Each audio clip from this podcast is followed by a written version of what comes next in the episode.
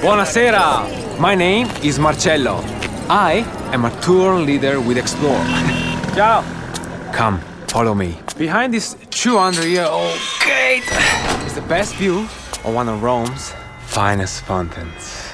Ah, bellissima. Look at the Renaissance detail, the sunlight in the bronze. Not everyone knows about Turtle Fountain, but you will if you explore. Search exploreworldwide.co.uk and don't just travel, explore. Isn't the point of traveling to get away from it all? To feel the best you've ever felt? Then maybe you should check out Aruba. You'll spend your time relaxing on cool, white, sandy beaches and floating in healing blue water. You'll meet locals brimming with gratitude for an island that redefines what a paradise can be. When your trip comes to an end, you won't need another vacation because you just had the vacation. That's the Aruba effect. Plan your trip at aruba.com.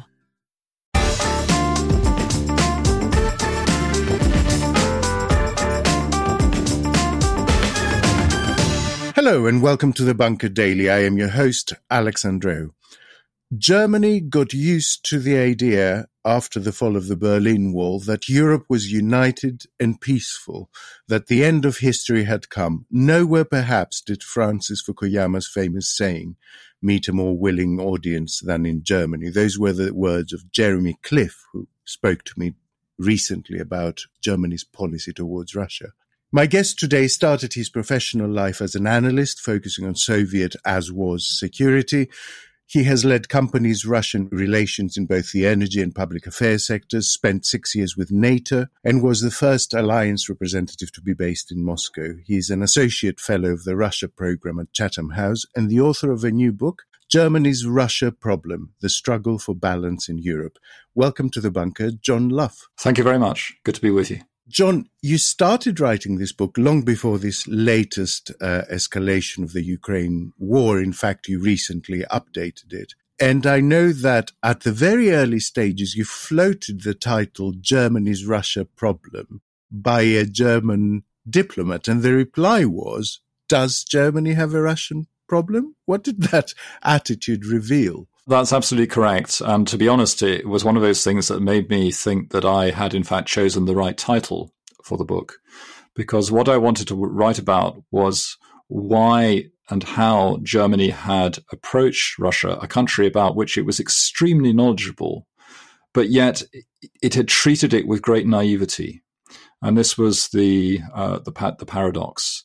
So I, I felt that the, the, the title had to be sufficiently provocative, and yet to encapsulate the, the, the message that I was seeking to communicate. Yeah, and as it, it, it turned out, highly prophetic. In the opening passages of the book, I was struck by the words. Unlike Germany, Russia has not lost the art of strategic thinking. Can you unpack that for our listeners? Yes, the the the point I was trying to make was that Germany had, uh, by virtue of its uh, experience after the Second World War, a divided country um, that then uh, reunified in uh, in 1990, it had had this luxury of outsourcing its security uh, problem, if you like, its management of security to NATO and in particular to the United States. And in some ways, the Allied powers at the end of World War II did not want Germany to have this capacity to think strategically. Um, so it was um, it was farmed out to to others, and Germany lived under the U.S. nuclear umbrella.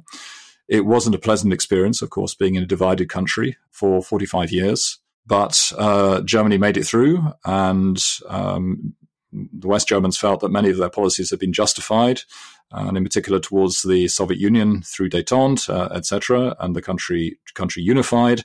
And there was this vision of a future, a very optimistic vision of um, a Europe without uh, division, of Russia integrated into Europe. It was the I suppose it reflected the euphoria of the unification of Germany, the collapse of the Soviet Union, the liberation of uh, Central Europe from the, the Soviet yoke. And there was this sort of notion that peace was somehow inevitable. And therefore, there was no need to think about the worst case scenario. We saw the German armed forces progressively run down uh, to the point where they have very limited combat capacity these days, as, as has been, I think, recognized in, in many quarters.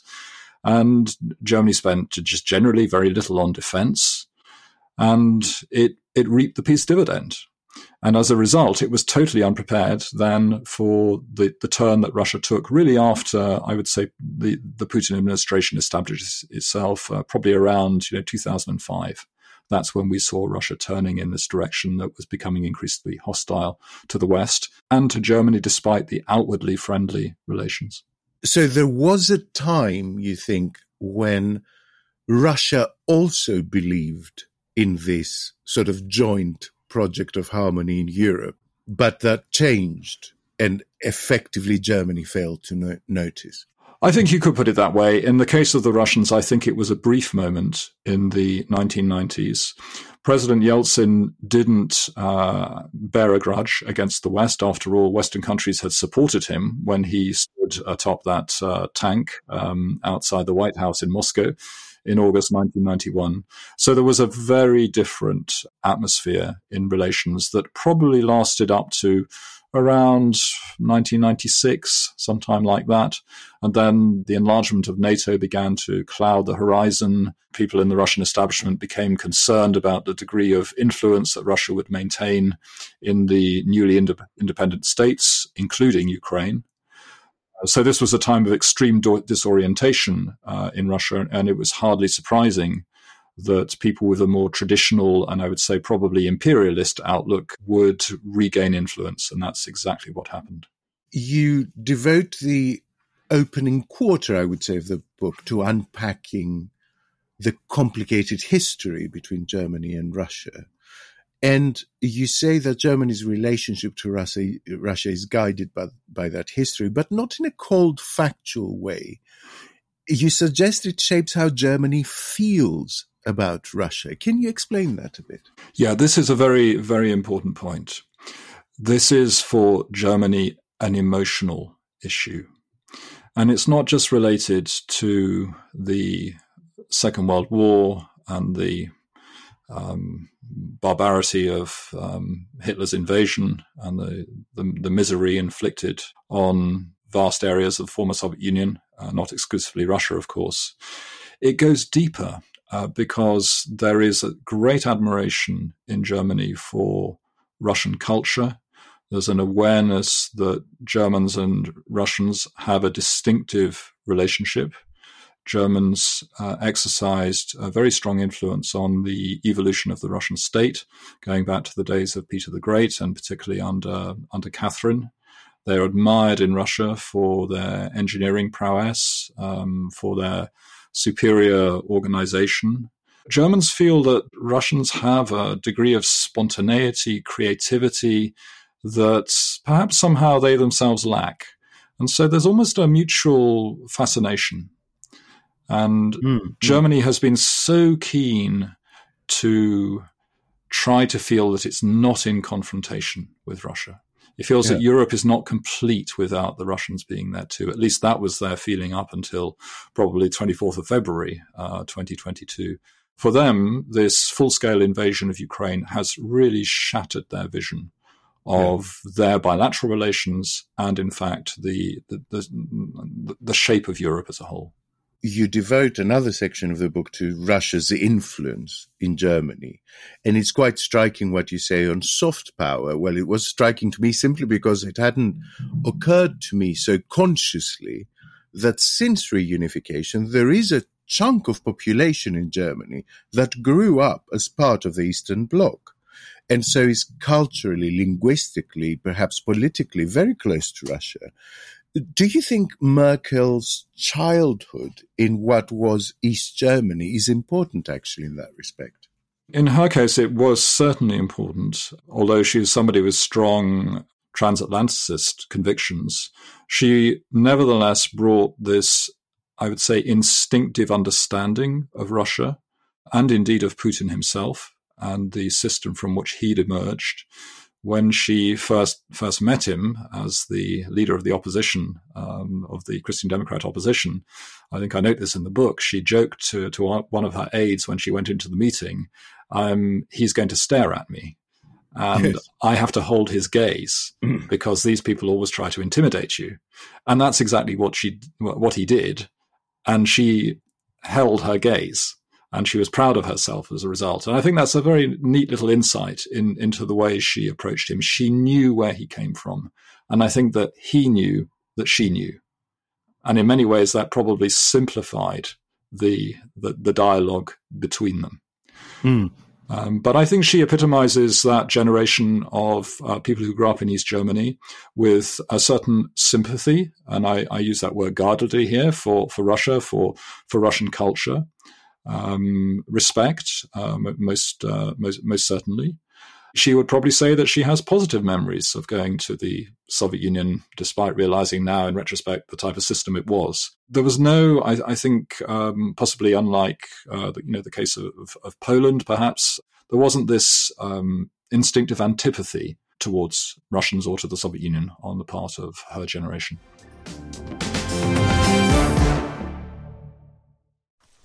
How's it? My name is Lazetti. I'm a tour leader with Explore. Come on, let me show you something. Oh, careful. Can you see it? Oh, trust me, it can see you. There, between the trees. It's not every day you get to see a rhino on a walk. I guess not everyone is taken to the right places, but you will be if you explore. For global adventures, search exploreworldwide.co.uk and don't just travel, explore. Namaskaram. My name is Nayar. I'm a tour leader with Explore. Come, follow me for a breakfast you will never forget. Namaste. because you are going to make an incredible masala dosa under the watchful eye of my mom. Each home adds their special touches. Mm. But not everyone gets to join in a traditional family meal. You will if you explore. For global adventures, search exploreworldwide.co.uk and don't just travel, explore. I've had it suggested to me that Germany's decentralized political model and tradition of coalitions uh, plays a big part in its seeming inability to make very quick strategic changes like a US or fresh French president could or a British PM even. What, what do you think of that? That's absolutely true. And this post war political model that was established for Germany by the occupation powers was intended to do exactly that. And it's mm. been hmm. very successful. The result is slower, consensual decision making. So, in a, a situation that we found ourselves in since the full scale invasion of Ukraine, I think Germany has politically found it difficult to move at speed.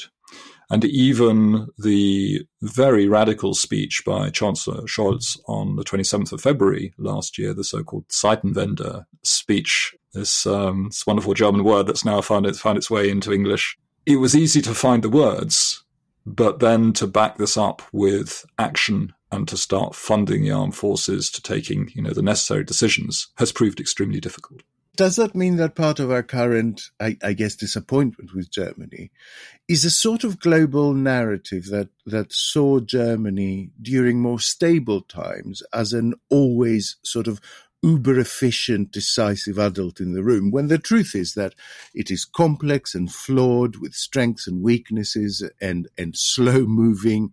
So is part of the frustration a sort of longing for a Germany that exists only in international fantasy, actually? To some extent, possibly yes. But if we think back to 2014, I argue in the book that Angela Merkel, for all the deficiencies of her policies at the time, when we look back at them, she was bold. She led a European response. The United States did not give her a huge amount of uh, support in managing this uh, this crisis um, around Ukraine. And yet, Germany established a leadership position for itself. And you know, Merkel unveiled the and she corralled the EU into supporting sanctions against Russia, which you know we look at them now and think they were very mild, but at the time people thought they were quite tough. This was unprecedented. And she said subsequently that she had wished that they had been tougher. In 2022, Germany was effectively paralyzed. And that's because this was all on a different scale. And, and this was now a real war.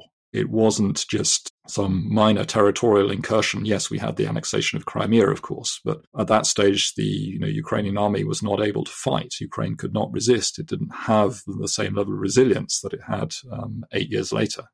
So this was an entirely different situation. The Germans were caught out by it. And uh, we, we've seen, I think, overall a very sort of flat footed response. But they are gradually getting there.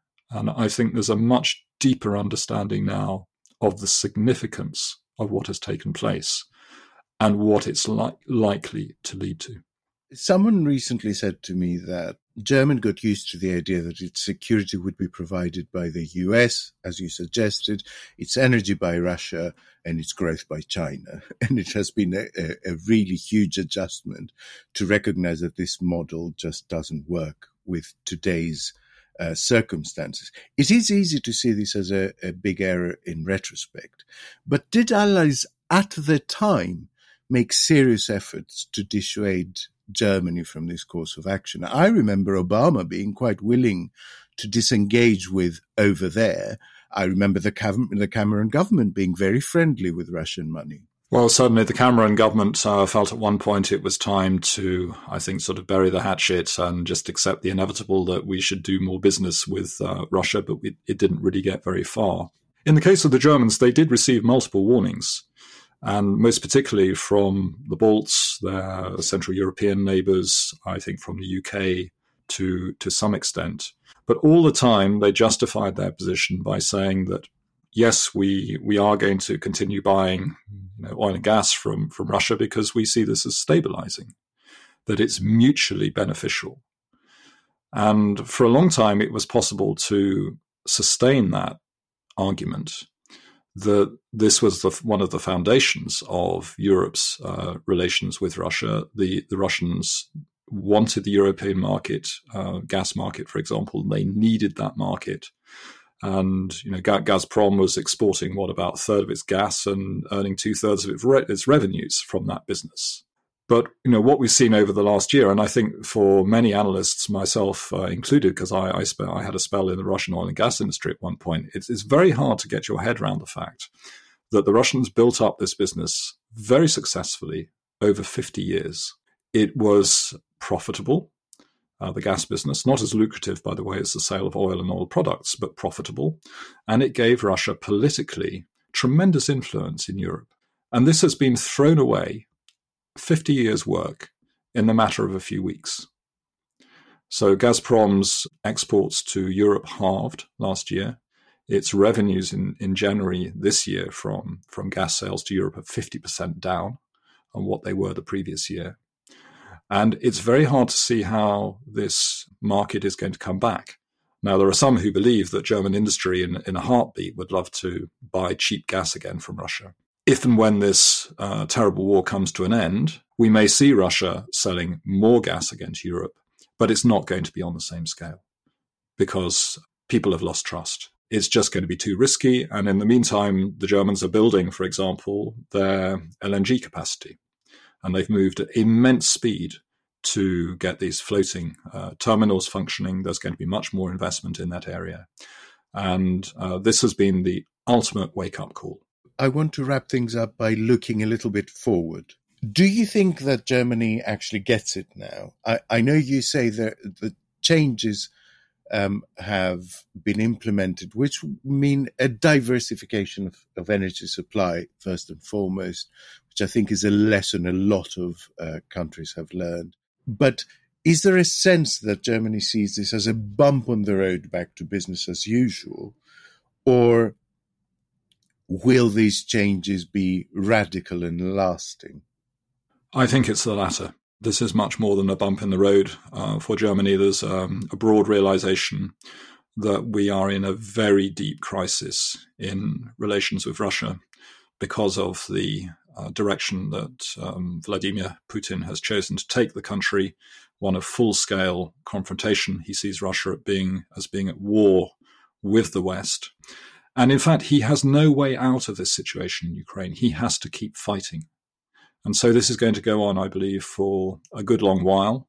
And I think the the Germans are and what I find quite striking is that there is a much more knowledge about Ukraine now in Germany, much greater interest, indeed sympathy for Ukraine.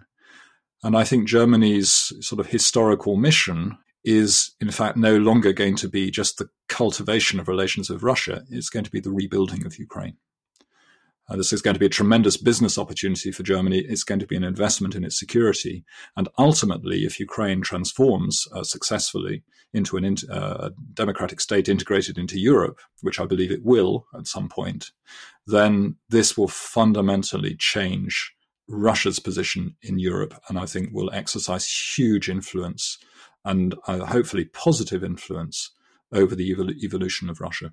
One final question, drawing um, as much on the book as on your wider experience, I think. Uh, some analysis suggests that the real issue uh, in this case was that everyone still looks to Washington for leadership in these things. Is it time for Europe to take a much more active role in its own defense? Oh, it's definitely time, but we've been saying that for um, probably decades. And the US has, I think, regularly sought to become less engaged, but each time has had to come back into the picture. And it was very striking to see, you know, President Biden visiting Kiev. The Biden administration has been, it seems to me, really very cautious in its handling of the of, of the war in Ukraine. Like the Germans, and possibly influenced by the Germans, very concerned about the perceived escalation. I think rattled by some of these nuclear threats that have come from from Moscow, and it it's sort of almost felt as though the the Germans and the Americans together would like to give Ukraine just enough weaponry to be able to fight to a standstill in the east, and then to encourage some sort of peace. Many Russian commentators pointed out previously that the Minsk agreements that were put in place and negotiated uh, in the main by Angela Merkel um, in 2015, that were intended to at least freeze the conflict in, in Donbass at the time, that they could not be implemented because the, the Americans were not part of the picture. It needed the Americans at the table to do this. And I think there's there's frankly no escape there. Europe does not have the capacity at the at this stage to exercise that same level of influence. So it's very important uh, what happens in the United States um, over the next 18 months and who will win the next presidential election. John Lough, thank you so much for your time. It's been a pleasure. Thank you. The updated second edition of Germany's Russia problem is out now. Remember, there's a new bunker pretty much every day, so if you like our work, you can support our work on the funding platform Patreon for the measly price of a coffee. Just search for Bunker Podcast Patreon. I leave you with John Lough's words Russia, in its current condition and configuration, poses a serious threat to the stability of Europe. Russia's authoritarian system is weak at home and yet strong enough to be a revanchist power, one able to fill power vacuums created by the USA and its allies in Africa, the Middle East, and parts of Central America. The focus of Russia's leadership is on survival. This is Alex Andreou in the bunker saying over and out.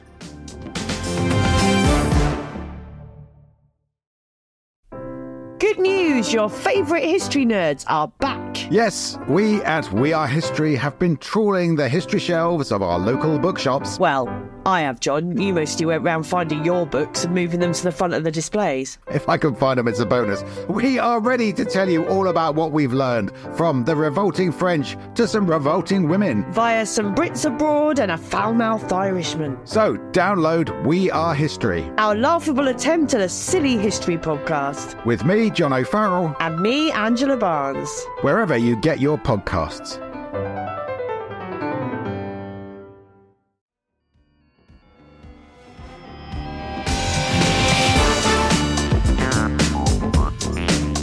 Bunker Daily was presented by Alex Andreou.